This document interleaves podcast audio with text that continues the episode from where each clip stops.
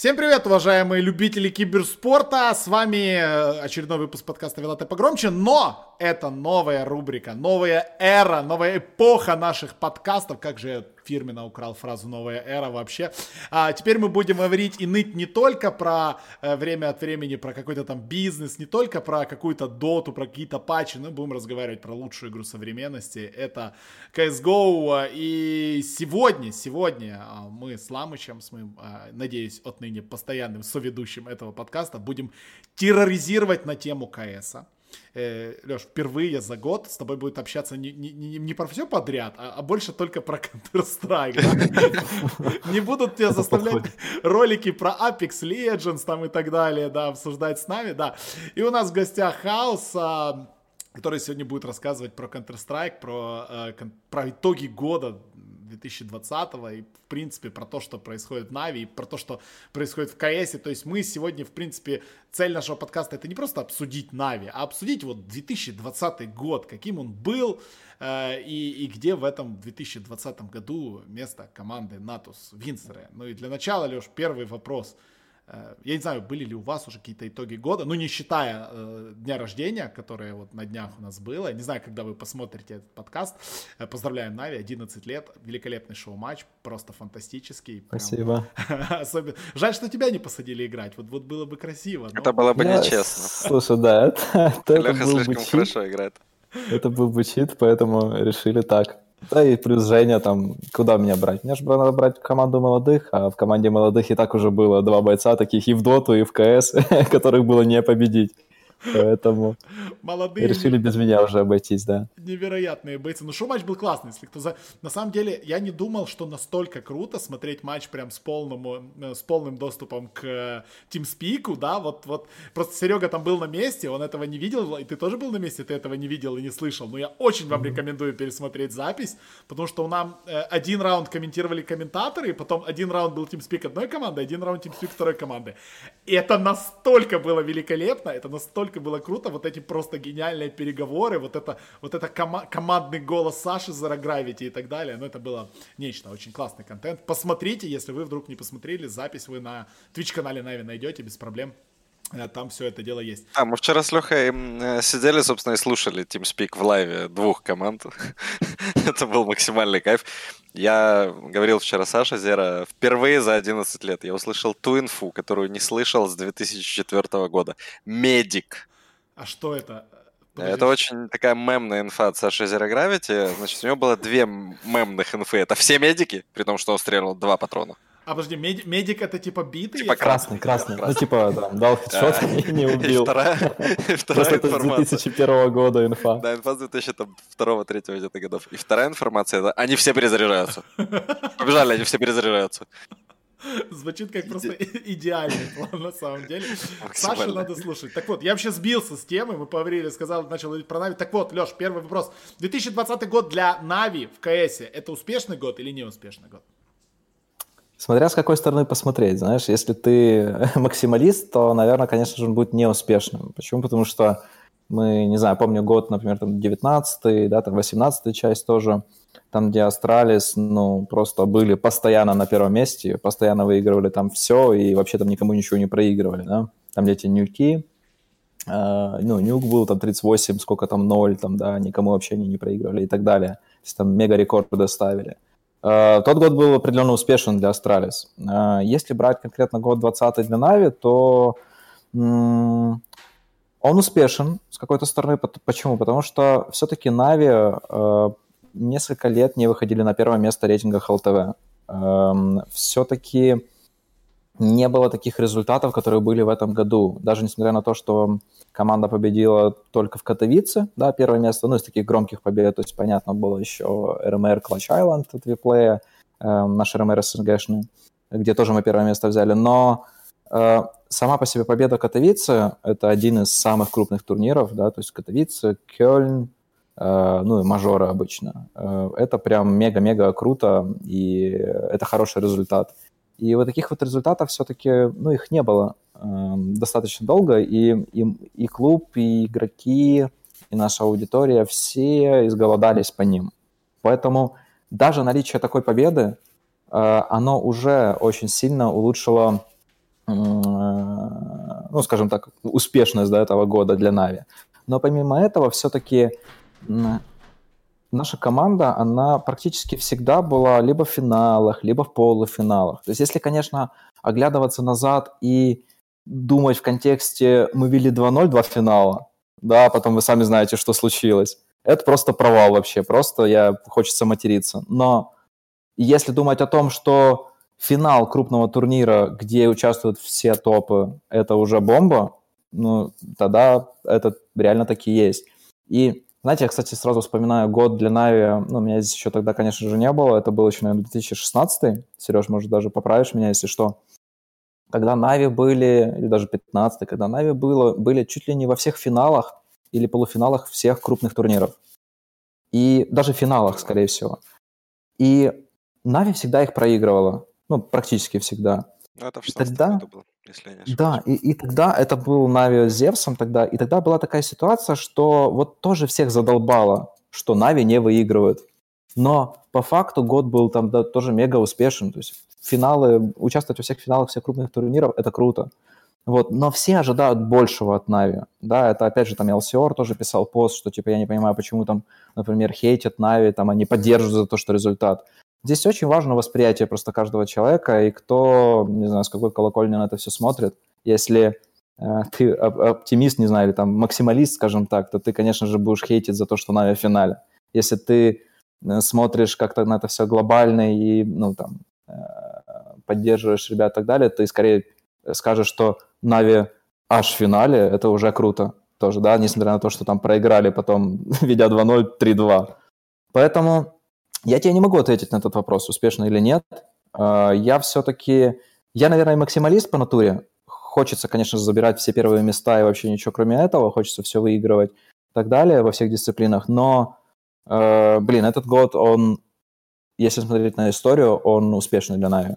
Ребята выиграли крупные турниры, ребята участвовали в многих финалах крупных турниров эм, и вышли на первое место ХЛТВ. Саня, как обычно, лучший, да, ну, в общем, этот год успешный. Я все-таки, наверное, склоняюсь больше к этому ответу. Ну вот да, и с, с этого, в принципе, можно глобально и начинать, э, но подкаст у нас будет долгим, да, то есть э, это, на этом не закончится все, то есть мы просто вступаем в этот год, да, вот, вот эта привычка подводить итоги в конце года, она, ну, немного раздражает, ну, потому что объективно, да, вот мы смотрим на NAVI и на Astralis, если взять результаты за год, они очень похожи, но Astralis они в конце года, а у NAVI в начале, и сразу такое впечатление, типа, э, хрен его знает, да. у кого год лучше получился, да, потому что успехи Astralis а не вот-вот рядом буквально, при этом мы еще поговорим, я бы хотел все-таки немножко вернуться в начало года и вот как-то по хронологии пройтись вместе со всеми, вспоминать. Э, и вот ты сказал о том, что команда оказалась на первом месте мирового рейтинга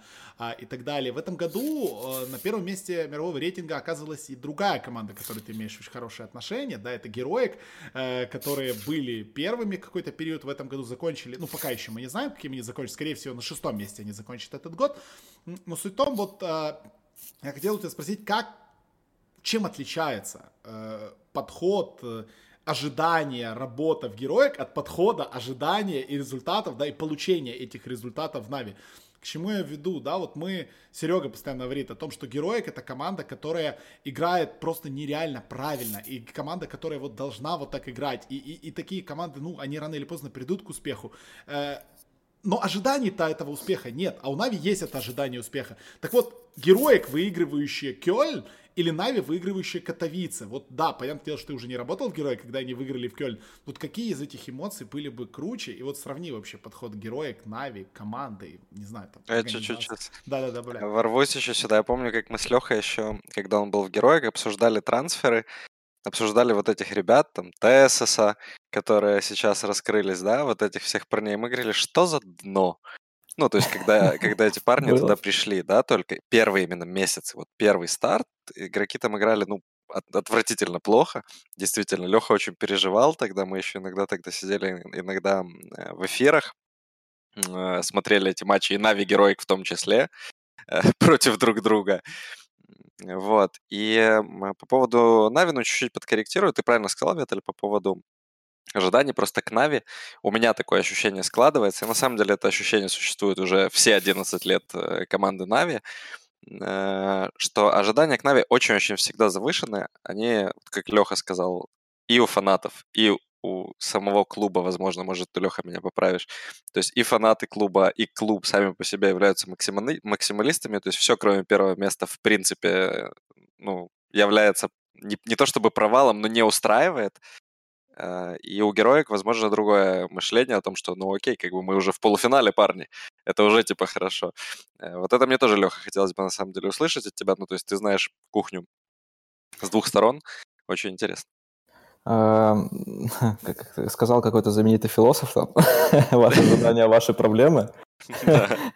Да, это э, здесь реально все строится от этих ожиданий. То есть, знаешь, если, э, если бы ты мне задал этот же вопрос, когда я был в Героек, э, да, вот если бы я, допустим, этот год провел бы в Герое, слушай, я бы тебе сказал, что этот год не то чтобы успешный, я бы сказал, что он да охрененный просто вообще.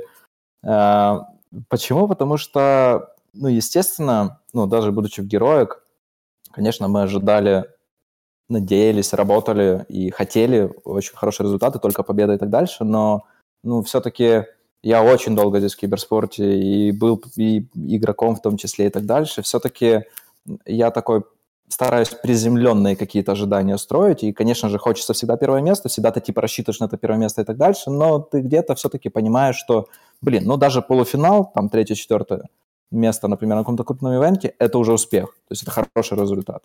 Это, наверное, то, что было э, у героев, когда я там был, и мы тогда, по-моему, самое высокое место, которое мы занимали в рейтинге, это было то ли 10 то ли 11 место, где-то так.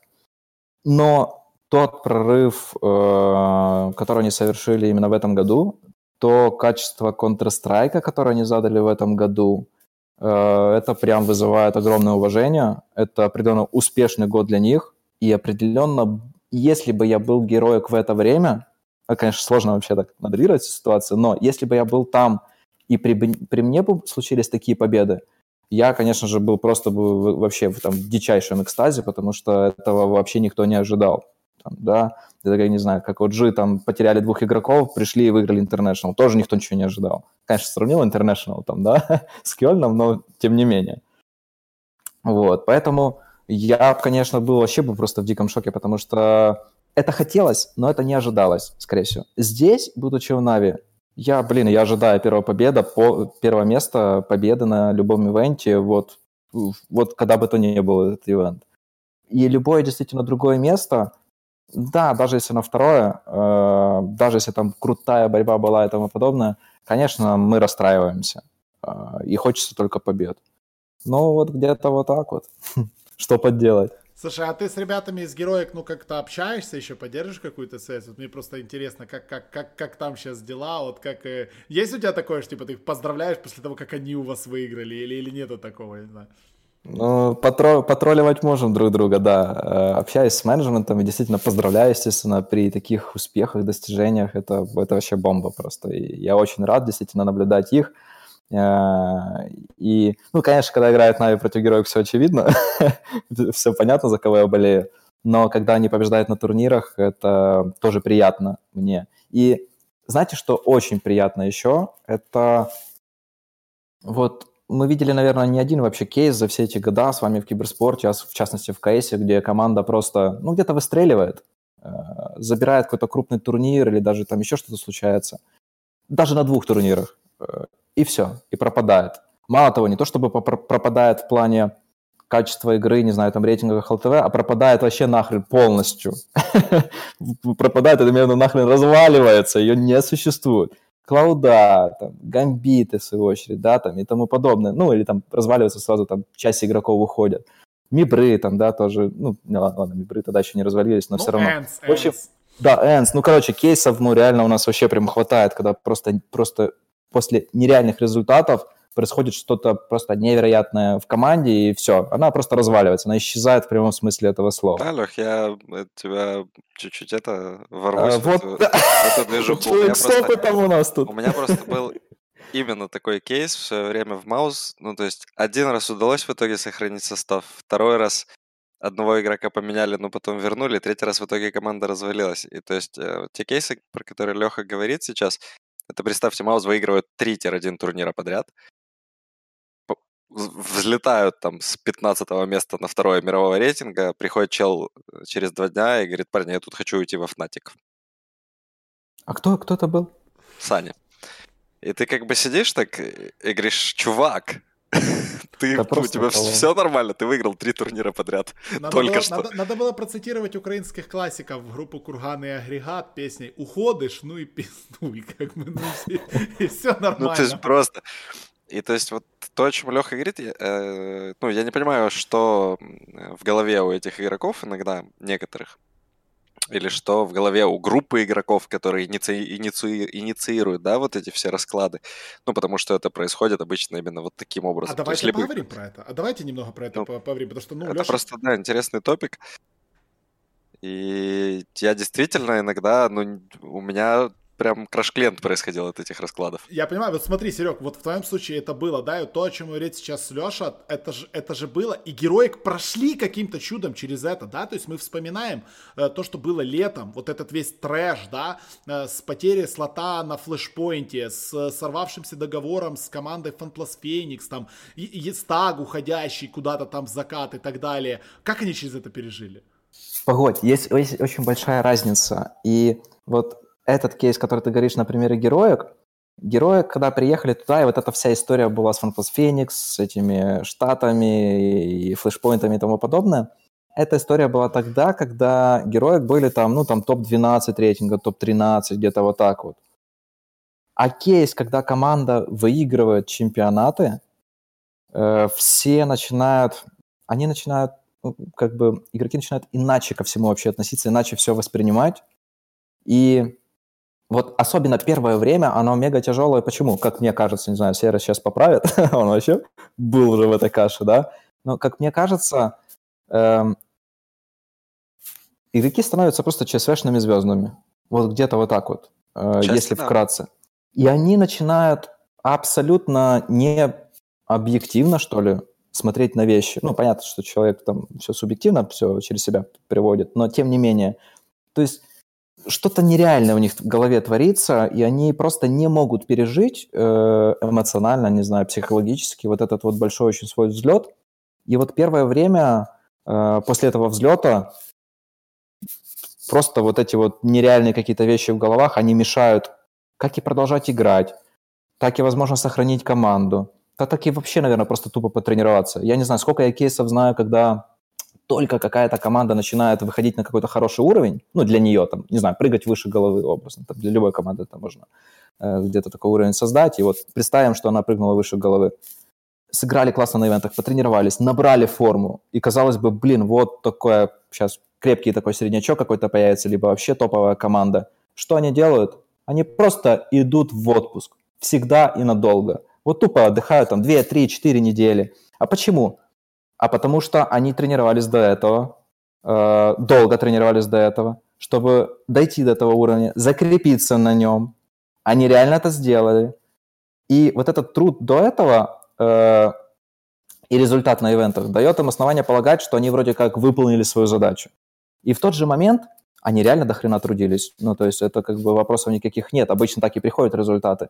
Но из-за того, что они до хрена трудились, они такие, блин, я устал, все, мы устали, мы хотим в отпуск. Оно так тупо всегда происходит. И что происходит? Ты уходишь в отпуск, через три недели ты возвращаешься, ты все просто забыл вообще к чертям собачьим. Вы пытаетесь что-то натренировать, вы даже не можете вспомнить вот ту самую эмоцию. Вот очень же важна эмоция, во время которой ты играешь, во время которой ты побеждаешь, она дает тебе вот эту самую уверенность, благодаря которой ты, не знаю, оставляешь, остаешься хладнокровным там в самых тяжелых ситуациях, когда ты там, не знаю, проигрываешь 12-3 первую сторону, и ты веришь в то, что ты реально сейчас закроешь их, перейдешь, да, за другую. Оно сохраняется вот в эти моменты, и если ты их заработал, эти моменты, закончился ивент, ты отдохнул их три недели, все, ты все забыл. Ты возвращаешься, тебе нужно заново это все возвращать каким-то образом добывать. А это сложно, потому что до этого ты потрудился плотно, прыгнул выше головы и заработал этот момент. А, а после этого все, если ты отдохнул, ты забыл. И чтобы сохранить этот момент, вот здесь как раз-таки, это я не знаю, может, я, конечно, не особо качок, по мне видно, но э, спортсменам та же история. Ты, ну, самый большой эффект и результат дают же те вещи, которые ты через силу уже делаешь, да, там последние вот эти, не знаю, подходы, там, упражнения, там, еще такое. И вот, вот вот их нужно как раз-таки добить, как раз пересилить себя где-то, э, добить вот эти вот последние моменты. И чтобы эта эмоция закоренилась в тебе, укрепилась, благодаря, не знаю, нескольким ивентам хотя бы, да, закрепилась во времени как-то, чтобы вот этот стресс эмоциональный от какого-то чрезмерного большого результата и достижения, он прошел, он как-то сгладился во времени. И все плюс-минус хотя бы вернулось в свое, ну, там, стабильное русло. И вот мне кажется, что многие команды по самым разным причинам, реально, будь то вот в отпуск хочу уходить, будь то вот позвали во Fnatic, вообще непонятно почему, да, там, например, переходить во Fnatic, которые там отлетели три раза на ивенте до этого, например, от тебя, да, там на последний. Которые за год вообще 0 быстов 3 выиграли. Или даже так, да. И, и вот, вот эти все вещи, они, они никак не объясняются. Вообще никак просто, реально. И вот они, они происходят. Почему? Потому что стресс в головах эмоциональный, э, хоть и позитивный, да, положительный, но он Я происходит. согласен полностью. Э, недавно там Роб сдавал интервью Торину. Ну, Робса интервью Торину, это вообще что-то нонсенс какой-то произошел, но не суть. Э. И Торин у него спросил про меня, и тот ему ответил, что, ну, мол, как тебе работалось?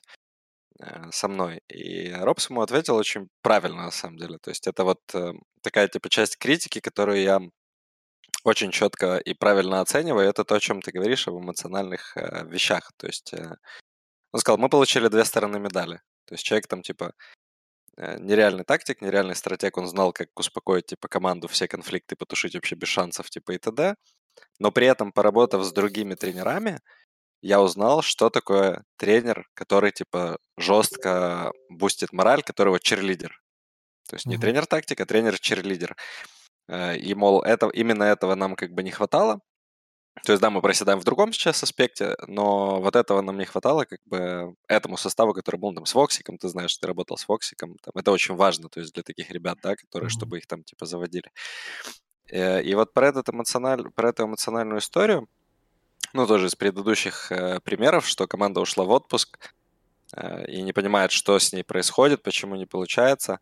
Опять же, команда вышла из отпуска, она там, ну, была в хорошем состоянии, да, назовем это так. И тут два дня до мажора, э, и у команды происходит краш клиента, и чуваки решают поменять ингейм лидера за два дня до мажора. Проигрывает мажор 0-3, потому что ну, они в принципе не понимают, чем они занимаются и что они делают сидят такие, типа, чешут репу, парни, а как мы выигрывали? Э, ну, мы выигрывали, когда ингейм-лидером был другой, другой чувак, а ты вбивал 40. Э, ну, окей, давайте поменяем через три дня Нью-Йорк. Э, и после этого команда едет в Нью-Йорк и выигрывает Нью-Йорк. И ты такой, ну да, наверное, перед мажором не стоило за два дня менять, как бы. Это серия, то, что я говорю, знаешь, что ты пытаешься вспомнить то чувство, как да, ты побеждал, вот то чувство, что да. ты побеждал. Да. Слушайте, Это очень важная тема. Ну вот, э, понимаете, от, от простого разговора... Я, у меня был, кстати, план подкаста, я на него уже забил болт, все, в следующий раз, короче, по плану будем разговаривать, потому что я совершенно другая, совершенно намного более интересная тема у нас появилась.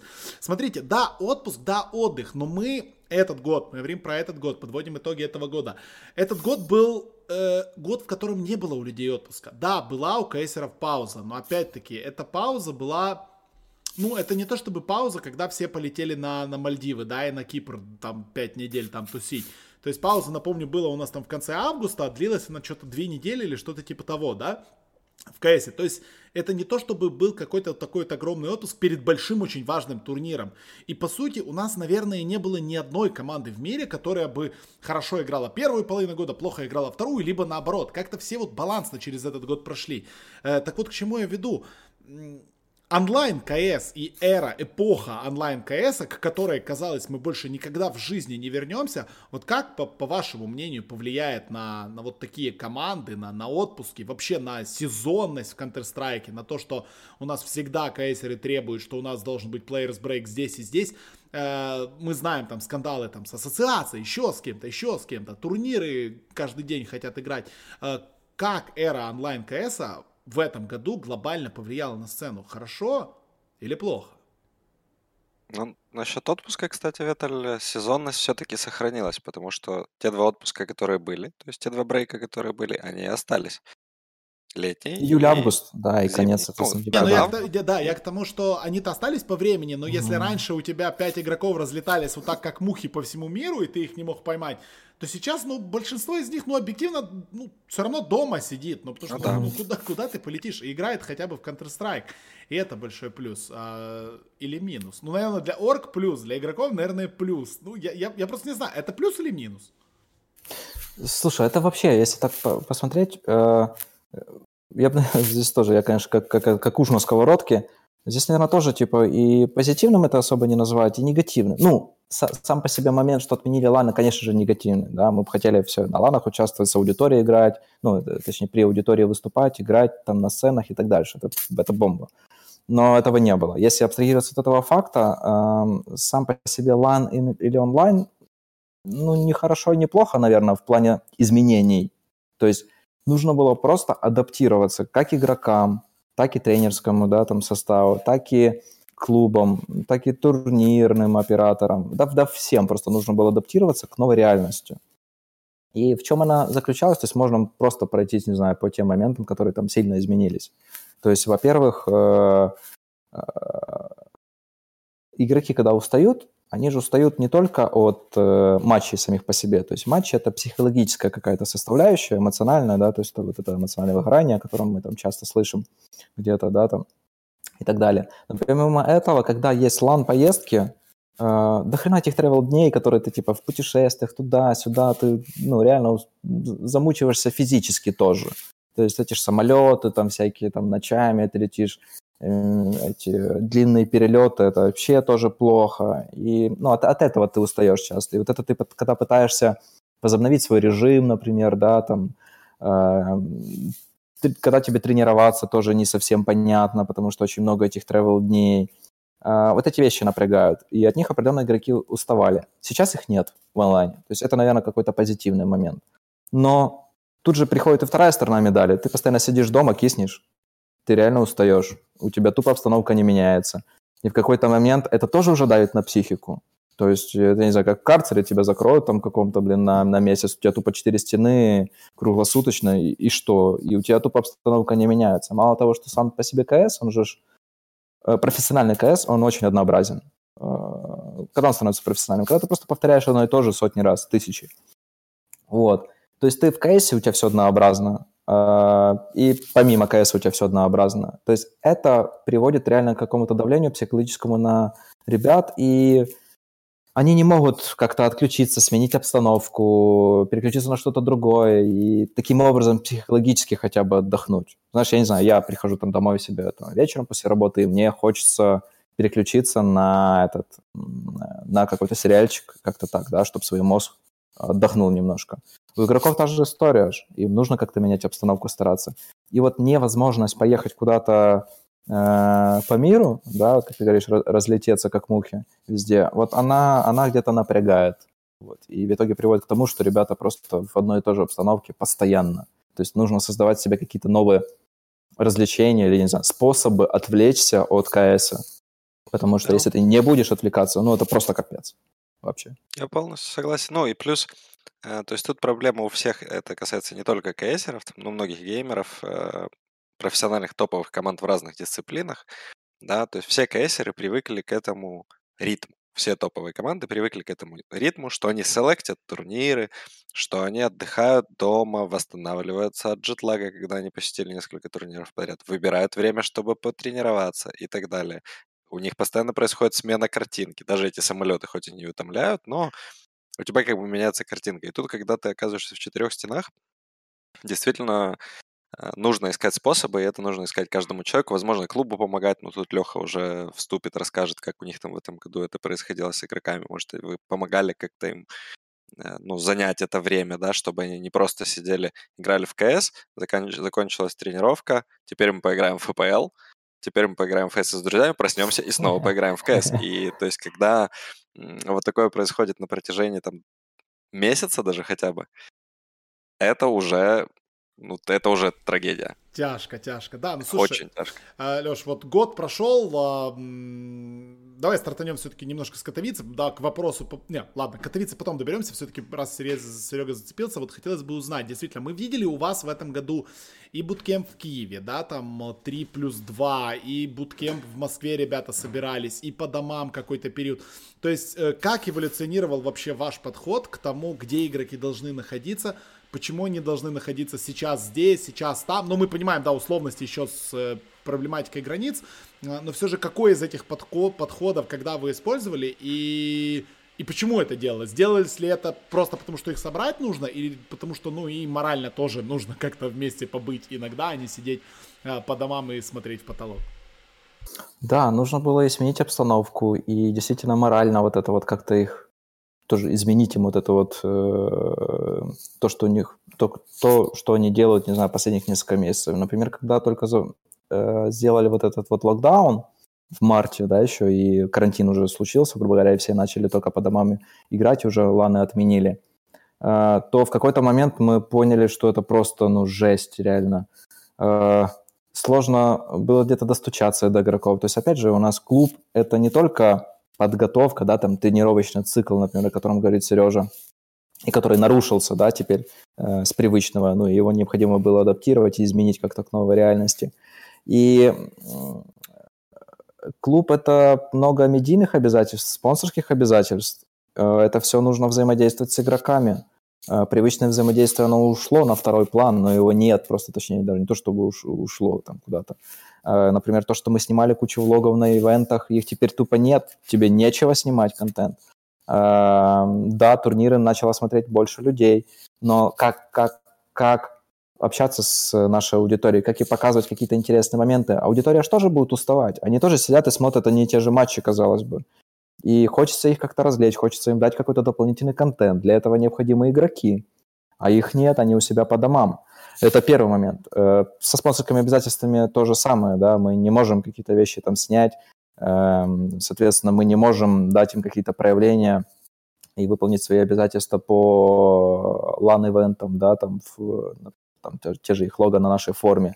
Соответственно, необходимо адаптироваться тоже было к этой реальности и максимизировать какой-то эффект для наших партнеров во время трансляции. То есть это тоже такое пространство для работы было довольно большое, которое мы пытались заполнить. Э, ну и помимо этого, после того, как прошло несколько месяцев карантина, ребята дома, ну просто с ними очень сложно начало, ну, стало очень сложно как бы работать и в тренировочном процессе, и в, вот в этих э, постоянных ивентах. Все то же самое, однообразное для них. Они не уделяют уже, соответственно, столько внимания, не знаю, времени э, или фокуса на ошибки, какие-то исправления. То есть все смазывается, все с одно.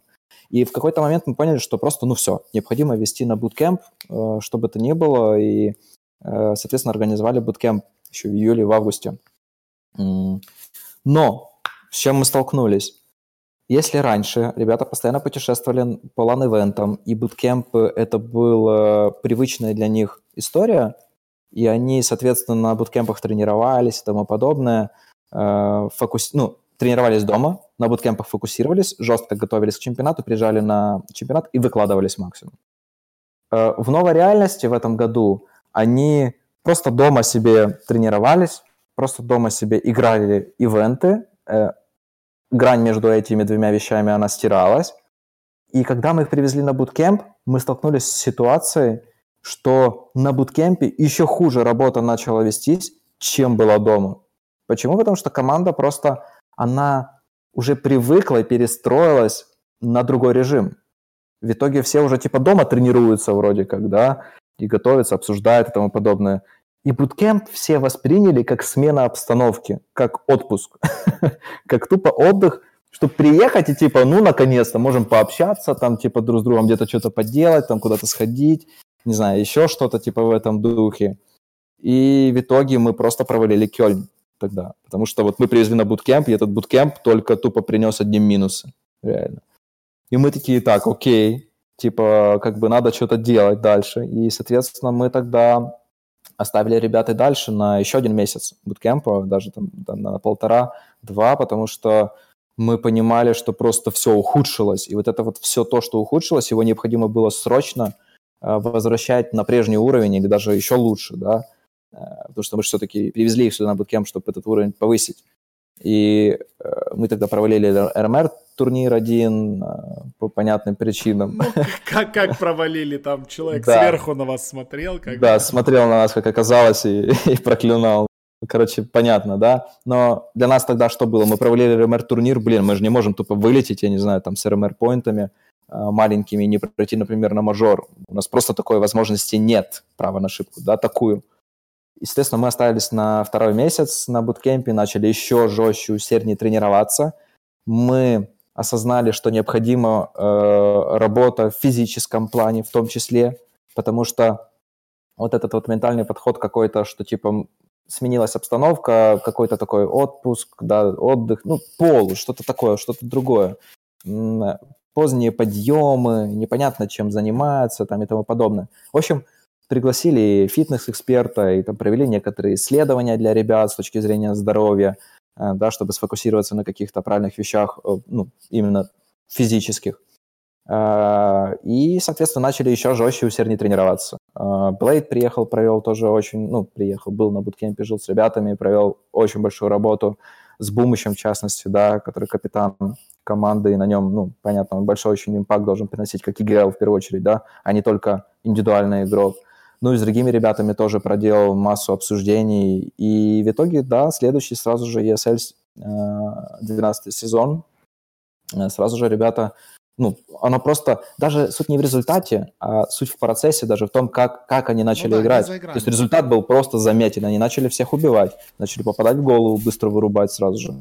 Ну и сразу же ребята заняли, соответственно, второе место. То есть как бы это принесло свои плоды, и команда перестроилась уже назад и поняла, что bootcamp это все-таки место именно там, где нужно работать больше, а не а, отдыхать. Но пришло, опять же, два с половиной месяца там на буткемпе провисели, и уже ребята устают от буткемпа. Понятно. То есть для них уже эта обстановка, это уже вот та, знаешь, то самое однообразие. Да? да, уже рутина, однообразие. И уже тут размываются все эти рамки и так дальше. И уже здесь необходимо было снова возвращать их по домам и ну, не то чтобы выход из зоны комфорта, а скорее просто менять обстановку. Не, ну, да. Леш, ну, слушай, ну вы не одни, вон Виталити в декабре э, собрались, э, посидели по домам, выиграли Бласт, э, приехали на буткемп, провалили Global Challenge. Ну, как бы, в принципе, я думаю, у многих реально слушай, начинает относиться как к буткемпу, как к тимбилдингу. Ну, это я реально, да. я, я тоже, когда мы вот из дому провели очень-очень много эфиров, сколько там, почти месяц, да, у нас там, когда на мейнкасте очень много людей переболело, мы домой переехали, и, и я первые дни, когда вернулся в эфир, ты такой, блин, на студию едешь, люди живые, прикольно, ага. как бы, да, с людей хоть увидишь, классно, вот у них, наверное, то же самое как-то приблизительно. Вот так, да. Здесь мы, знаешь, что поняли вообще во всей этой ситуации, и особенно потом, когда чуть позже подписали дота состав, который состоит из четырех украинцев и только одного человека с э, России, что это, э, вот когда у тебя есть возможность и вообще все там игроки живут, ну, не знаю, в рамках одного города, ну или хотя бы одной страны, это просто колоссальная возможность. Как с точки зрения там генерации контента для медиа, да, там для аудитории нашей, для спонсоров, так и с точки зрения спортивного, спортивной подготовки, результата и вообще вот этих вот циклов. То есть, если бы они были здесь все в одной стране, не знаю, в одном городе, мы бы их просто периодически собирали на буткемп. И для них бы ничего практически не изменилось, за исключением того, что чемпионаты у них были бы онлайн, а не на лане. Все. А так как этого нет, мы столкнулись с какой проблемой? Пересечение границ – это просто, ну, это жесть в нынешних реалиях. Ты пересекаешь сюда, у тебя там, например, только там один выезд у ребят, да, там с России.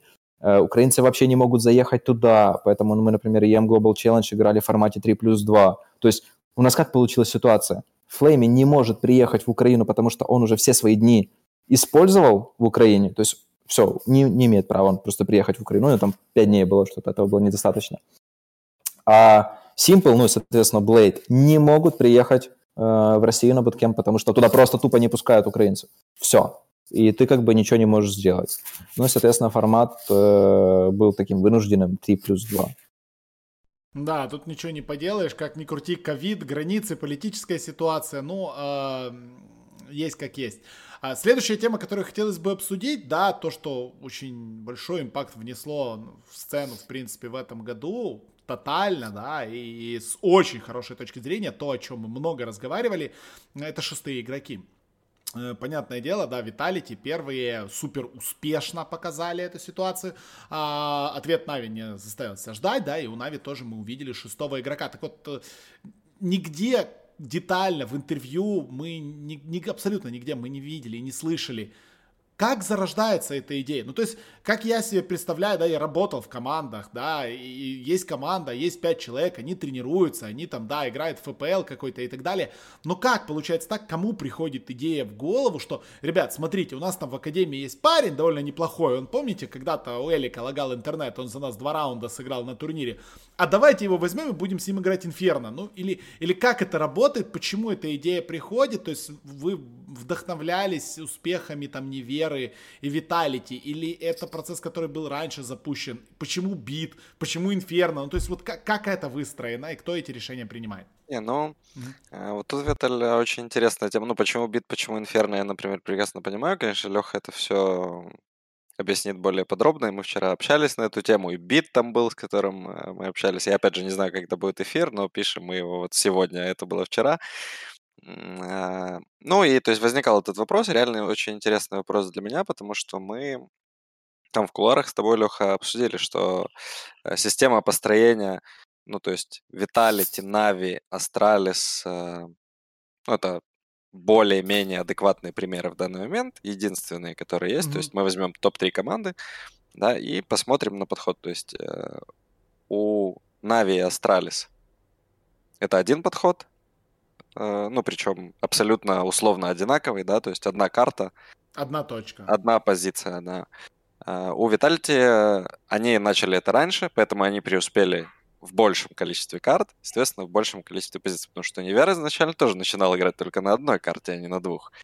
Э, ну и вот этот вопрос, как бы, Леха, тоже, будете вы ли развиваться как бы дальше в этом направлении? Увидим ли мы бита, возможно, в следующем году, если ты можешь открыть эту информацию на других картах? Не нужно называть на каких, но...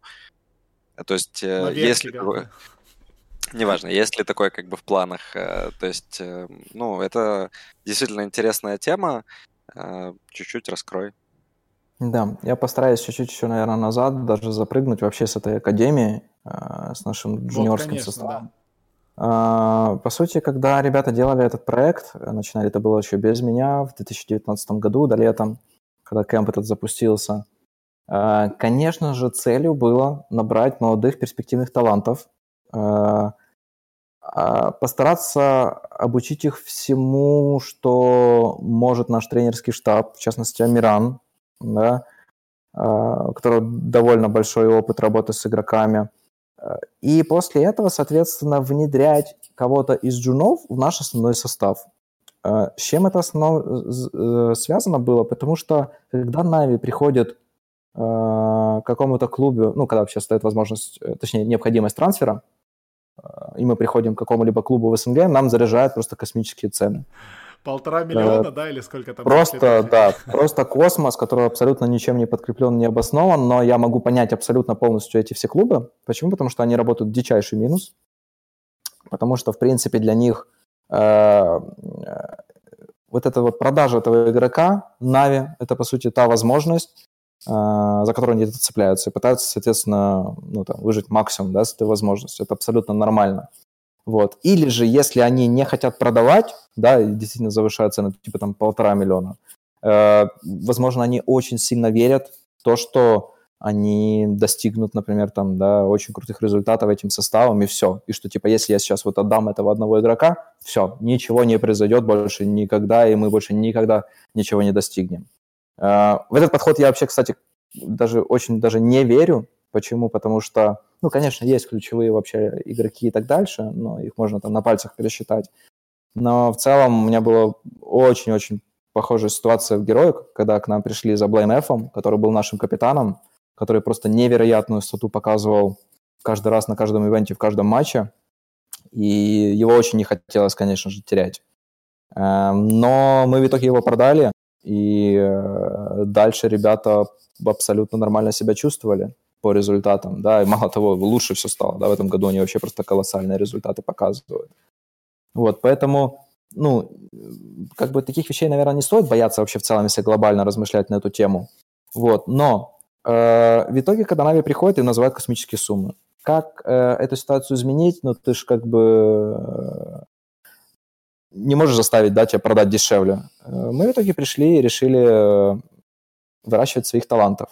Плюс философия клуба, эм, плюс, э, ну, такая лояльность именно игроков к самому клубу, она тоже играет роль. И если человек пришел сюда еще 15, не знаю, 16, 14 лет, да, он здесь провел очень много времени, он очень многому здесь обучился. NAVI, ну, действительно, многому ему помогли и развели его, то, естественно, у него лояльности будет гораздо больше к клубу, чем игрок, который, грубо говоря, сделал себя сам, где-то там что-то натренировался с кем-то, показал себя, и пришли NAVI и решили его купить. Да, вот как бы таким образом он попадает в NAVI. То есть это разные ситуации именно в головах человека, и вот во второй ситуации он может не воспринимать NAVI как что-то полезное, что ли, для него, помимо ЗПшки образно, да, помимо команды, именно крутых игроков рядом с ним, да, тиммейтов.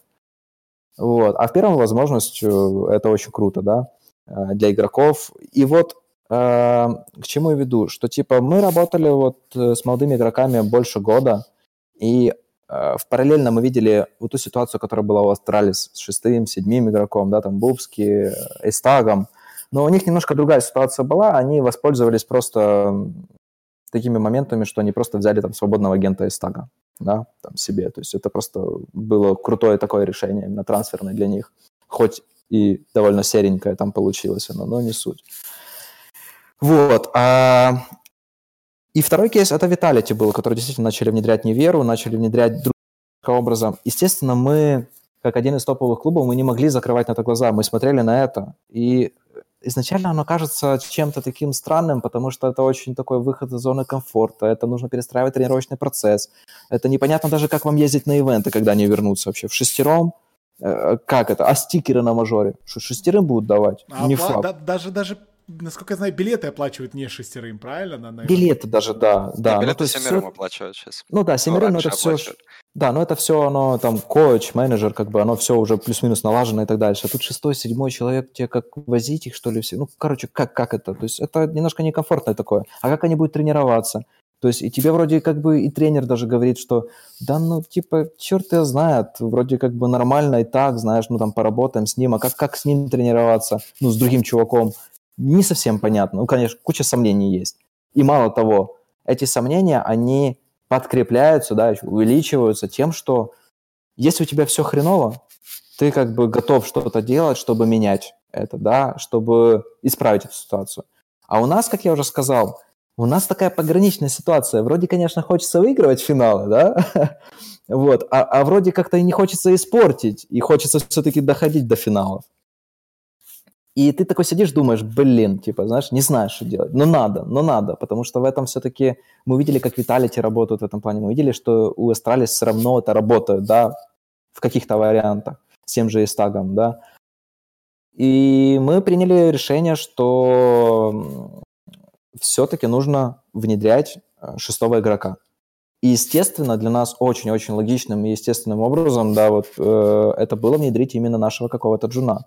Из джунов э, Бит, он э, показал самый, наверное, большой прогресс э, за последнее время. Плюс он где-то подходит по роли, да, по каким-то моментам на каких-то картах. Ну и, соответственно, он, плюс психологически, наверное, он кстати, Серый, я думаю, сейчас вцепится за роли, но на Инферно, не, да, не, не, не совсем подходит, но не суть на других картах где-то может буду. Ну, как бы ты рассказываешь да. позицию очень интересную. Единственное, что, ну, на что я хотел бы здесь обратить внимание, это то, что э, правила, да, нынешние, ты сказал, что непонятно, когда вернутся ланы, как это будет да. все внедряться. Я уверен, что абсолютно все ТО, ну, если топа, у топовых трех клубов, да, такая ситуация, что у них уже ростеры из шести игроков. Э, я уверен, что турнирные операторы, такие как там ESL, Blast, э, DreamHack и так далее, для них это будет, не будет вообще ни единой проблемой, э, потому что все мы прекрасно знаем, что на турнирах, перед турниром, еще за день до турнира настраивается турнирная SSD, между картами пауза 10 минут, есть праг-зона в любом случае в зоне матчей именно, то есть неважно, что это в отеле, а даже если это уже на сцене плей-офф, то есть за сценой всегда прогрузоны, где игрок может элементарно вармапиться. И то есть поменять SSD это ровно 2 минуты.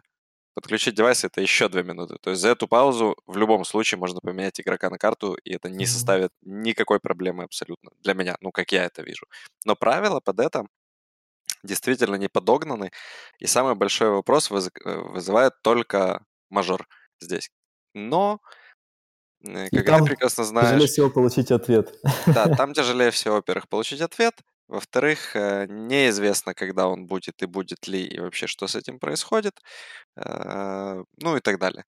Но я думаю, что когда Лана вернутся, все-таки вот эти топовые турнирные операторы, акулы, да, э, отнесутся абсолютно с пониманием и уважением к этим же топовым акулам и китам командам, да, и они изменят вот это правило в любом случае. И я вижу за этим будущее. И у меня при этом возникает еще один вопрос. Он у меня возник недавно в организации, в которой я работал еще совсем недавно, в Force, да. То есть я очень хорошо знаю европейский менталитет и знаю, что там это работало бы 100%. То есть там игроки бы уважительно и с пониманием отнеслись, у них не было бы такого эго.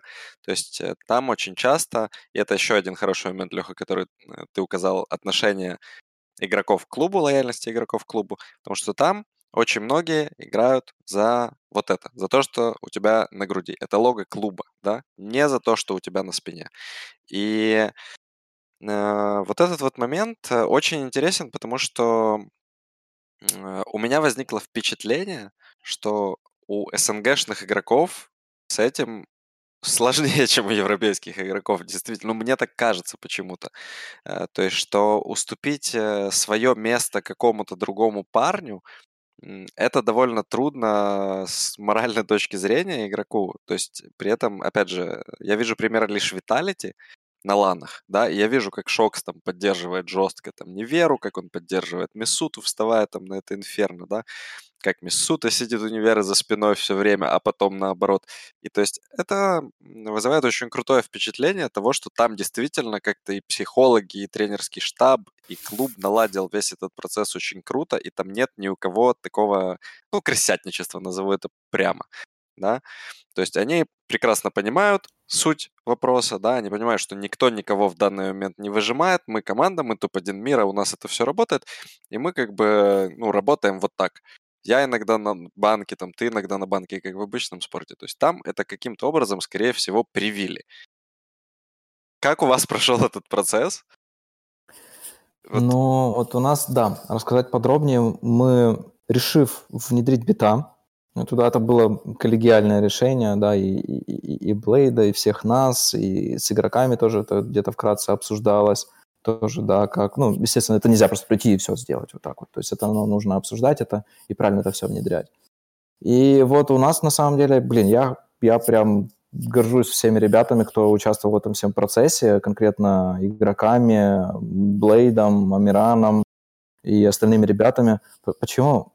Э, пришел вопрос, что нужно бита интегрировать. Как и куда? Да, но есть какие-то проблемные карты у Нави, на которых как это не все получается. Притом по разным причинам. Где-то просто игрок себя чувствует некомфортно на какой-то позиции, где-то просто взаимодействия не хватает, где-то, не знаю, да просто боится, например, там кто-то куда-то стать уже, потому что там флешбеки в хедшотах, да, с первой прилетают. Есть такое.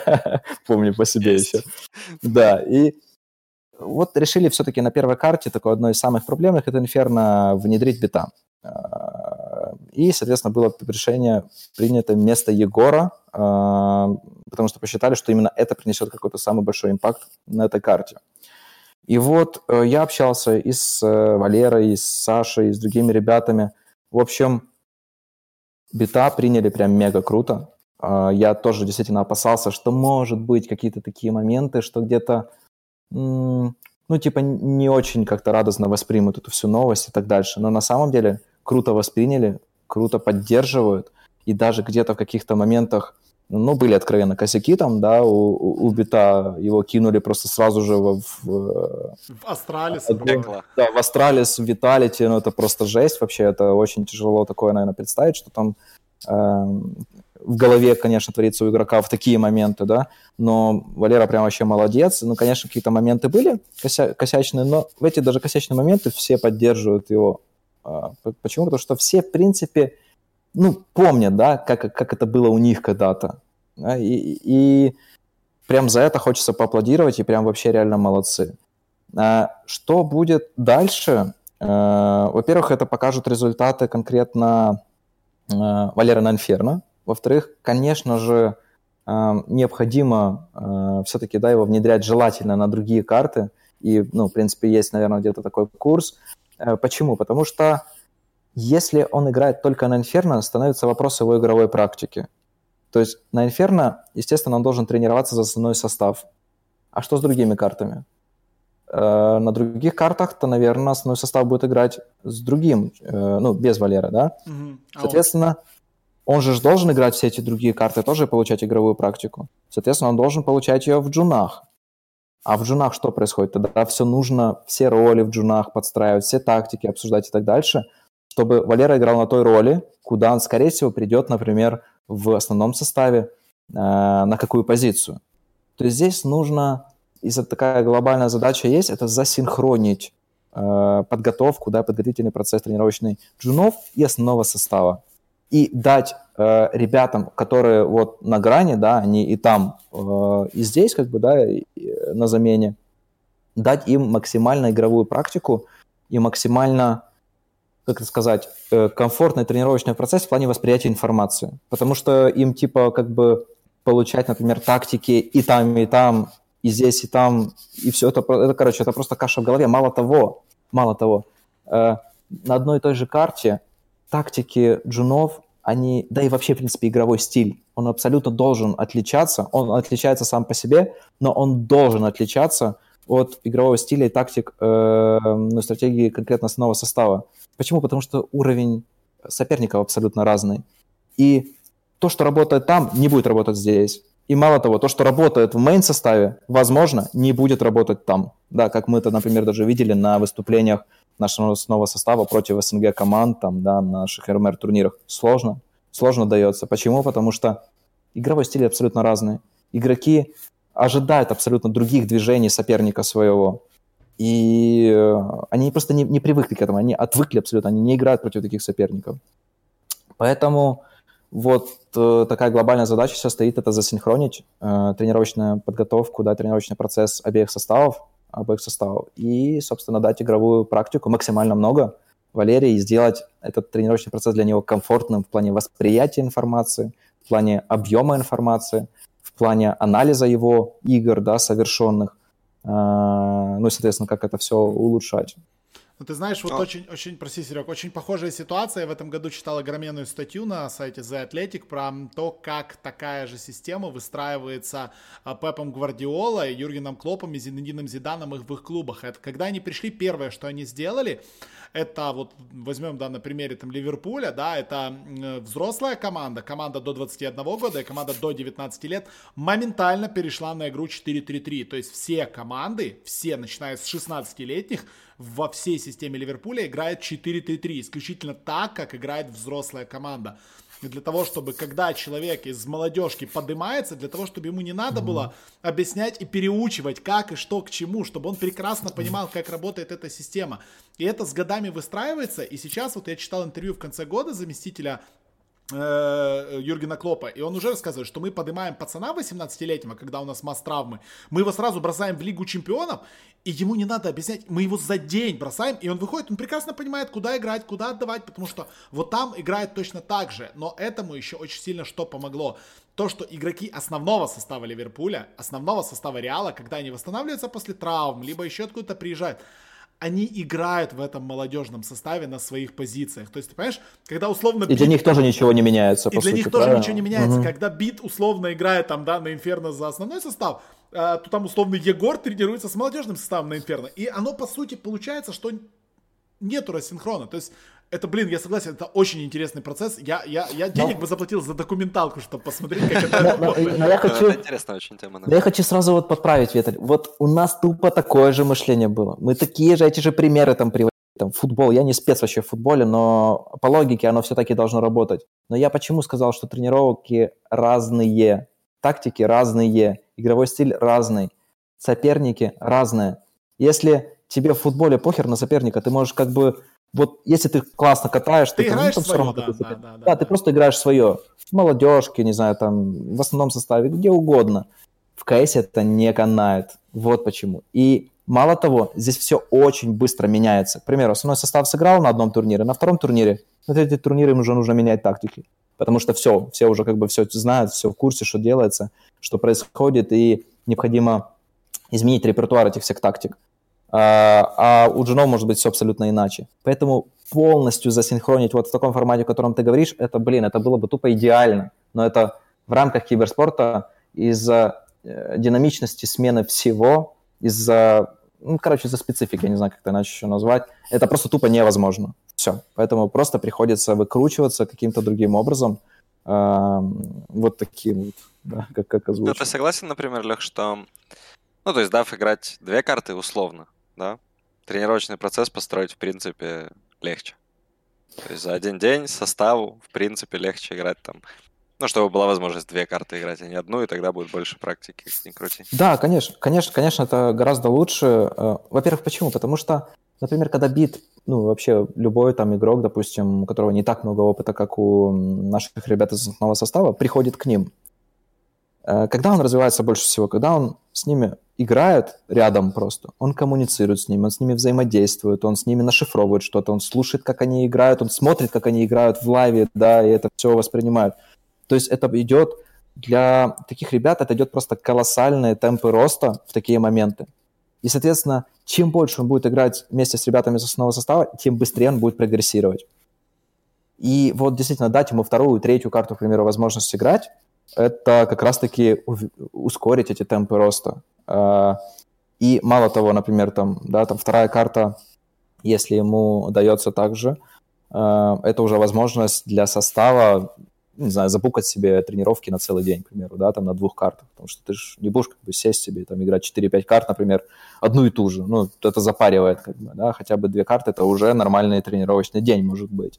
И плюс, если у тебя одна карта, ты типа например, начинается тренировочный день и у джунов, и у основного состава. И типа у основного состава, например, ты должен сыграть инферно там одно, и все. И ты типа сыграл инферно, а что дальше происходит? Ты идешь к джунам тренироваться, что ли, там, не знаю, на трейне и на других картах? Ну, в общем, оно немножко странно, поэтому определенно, Серег, определенно нужно добавлять вторую карту. И в этом, и собственно, и жизнь цель. станет проще, скажем Да, жизнь станет гораздо проще, но ну, блин, соперники такие, что все-таки хочется вот, ну, чуть-чуть дать э, человеку время адаптироваться, чуть-чуть привыкнуть к этому, посмотреть хотя бы, как это работает на одной карте, да, из-за того, что стрёмно все менять, когда оно вроде все не так плохо у нас, да, вот, но вот нужно. Иногда хочется, да, поиграть уровнем пониже, вот, вот иногда, да, а на да. РМР нельзя, вот обидно, блин, на самом деле, да, а так, куда ты не попадаешь, ты попадаешь всегда на тир-1 соперников, это важно. Леш, я не буду сильно задерживать, потому что, блин, вопросов было много, я, честно, даже половины мы не прошли, ничего страшного, и уже сейчас общаемся. Один вопрос, который я все-таки вот в конце подкаста хочу задать, это вопрос, которым я мариную мозги абсолютно всем на всех всех эфирах, на эфирах по Доте, на эфирах по КСу и так далее. А, если завтра ESL или э, Blast, не знаю, предлагает вам Uh, и еще 15 команд со всего мира, что они вам полностью оплачивают там 8-9 людям перелет и проживание в условный город, не знаю, Анталья, Сплит, Лондон или еще где-то, или Лос-Анджелес. Они привозят вас, закрывают вас на территории огромного отеля на протяжении 7 дней карантина. Они выдают вам тренировочную зону, у вас есть доступ к питанию ко всему. Вы сдаете тесты, через 7 дней вы все вместе с остальными командами попадаете в одну большую экосистему. Живете в этом отеле на протяжении месяца, тренируетесь и играете там турнир с призовым в миллион долларов, либо в турнир э, статуса мейджор. Э, вы скажете да, вы скажете нет. И как ты думаешь, почему никто этого не делает? А что будет, если у кого-то будет позитивный тест? Если у кого-то позитивный тест, то он просто остается изолированный в своей комнате, его контактные остаются изолированными, он проходит лечение. Турнир стартует через две недели после того, как люди все прилетят, так как сделали это Riot.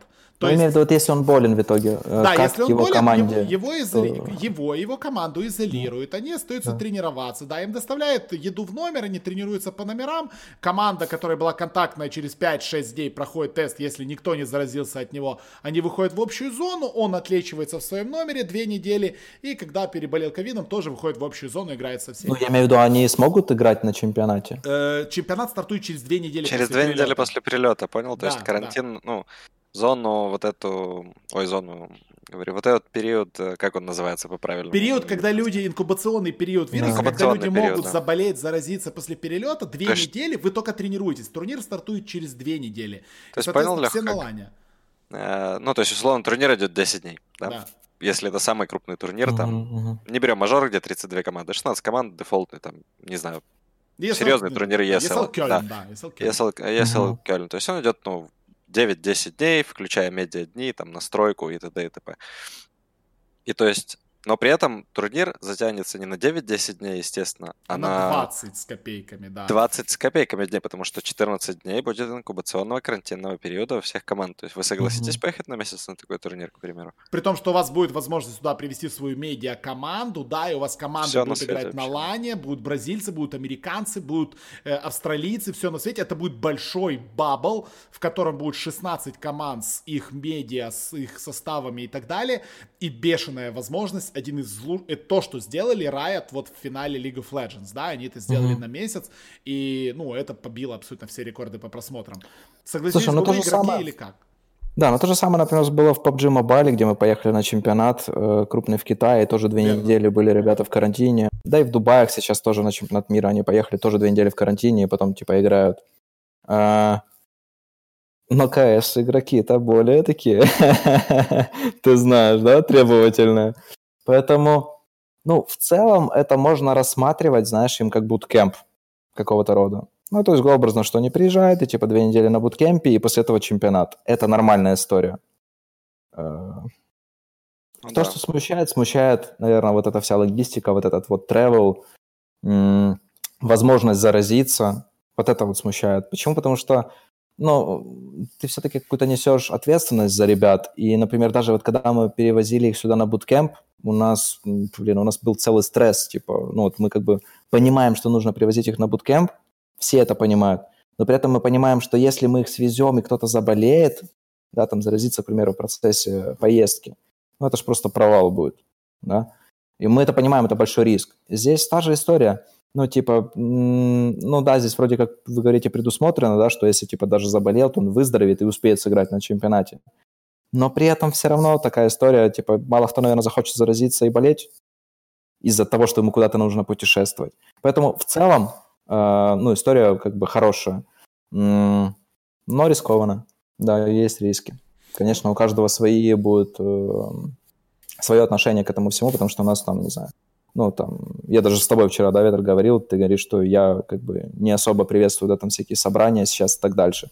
Игроки тоже так иногда, некоторые прям вообще очень так настороженно к этому относятся и не выходят вообще тупо на улицу. У кого-то просто есть э, старенькие родственники, да, которых, конечно же, ты боишься заразить там в случае чего. Э, и мало того, ты ж уезжаешь на чемпионат, а потом-то ты приедешь, да. а когда приедешь, ты же не будешь сидеть снова два-две недели в карантине и ты опять же можешь заразиться. Ну, короче, много, много вопросов вот таких вот получается рискованных. Эх, будем надеяться, что кто-то их разрулит. Тут по Mobile летают люди, и все нормально. По PUBG, вакцина, вакцина. Да, там же по PUBG, по-моему, они сейчас собираются в Корее сделать вообще, по-моему, что-то 16-недельную лигу на лане со всеми... Три месяца, да. Три, да, да, три месяца. Вообще без печали, как бы всех привести на три Корея месяца. была классная, это PUBG, почему нет? Леталь. Да, это, это, что, что, что? Это, это PUBG, это круто. Я говорю, Корея была классная, почему нет? Корея была классная. Так это, это PUBG, это PUBG Mobile, эти ребята, они у них свой мир, да, отдельный, да. Да, они, они радуются, когда ты их привозишь на буткемп. Э, они думают о том, что они могут где-то что-то там заразиться. Есть, есть нюансы дисциплины. Да, как говорится, есть маленький нюанс. Ладно, давай, давайте понемногу заканчивать, а то что-то мы уже затягиваем очень сильно э, это дело. Я очень все-таки надеюсь, что вакцина побыстрее доберется до нас, э, до нашей страны, там, до ребят в России, и проблема там, да, с ланами, с путешествиями, с переживаниями отпадет, э, и мы увидим КС на лане в этом году. Я очень на это надеюсь, потому что, ну, как-то вот уже соскучился я. Скоро год как Катовицы, год вот этим слезам, эмоциям, да. да. Мы, мы с Лехой уникальные люди в этом мире. Мы двое из 12 зрителей, которые это видели вживую. Нас было реально очень много. Э, не очень много, так что в историю войдем, скажем так. Больше вживую ту победу а, мало кто видел. Ну, имею в виду на стадионе. Будем надеяться, что, ну, в этом году точно Катовицы не будет э, в Спотке, да, Сподок на данный момент является полевым госпиталем в Катовице, и там как бы люди, и работает, и больница такая себе переоборудованная. Так что со сподыком... Виталь, но они же тоже хотят смотреть КС. Конечно, они тоже Может, прийти порадовать их. Фотку нужен свой Counter-Strike хотя бы раз в году. Да. Все, ребят, Ламыч, Хаус, Вилат сегодня общались про КС, итоги года. Такие вот мы начали подводить. Мы будем еще их дальше подводить. Мы, Серега, договорились, что мы будем собираться почаще, приглашать, приглашать гостей и обсуждать новости еженедельные, не только еженедельные, ну а в конце такой подкаста мне хочется сказать вам всем, чтобы вы прямо сейчас пошли на Twitch, в поиске вбили LMBTR, подписались на этот канал и начали требовать у владельца этого канала, чтобы стримы запускались почаще, потому что я знаю, что ему стрим вчера настроили, и он работает, а это значит, что стримам от Ламыча быть. Можете его задалбывать, вот можете его задолбать, чтобы он рассмотрел все демки бита на Инферно и раскритиковал или расхвалил, не знаю. Это уже прекрасная тема. Для, для, смотри, он там недоволен. Микрофон замьютил и сидит недоволен, там что-то протестует. Я говорю, их всего три. Ну вот, три. Вот, вот тебе и трехчасовой прекрасный стрим. По-моему, прекрасная идея. Все, Леш, спасибо, что пришел. С наступающим. С днем рождения Нави. А, еще раз уже с прошедшим. Спасибо. Тоже. И ну, вы знаете, что делать. Лайк, шер или шер. И всем пока-пока. И с Новым годом. С Новым годом. Пока-пока. С праздниками.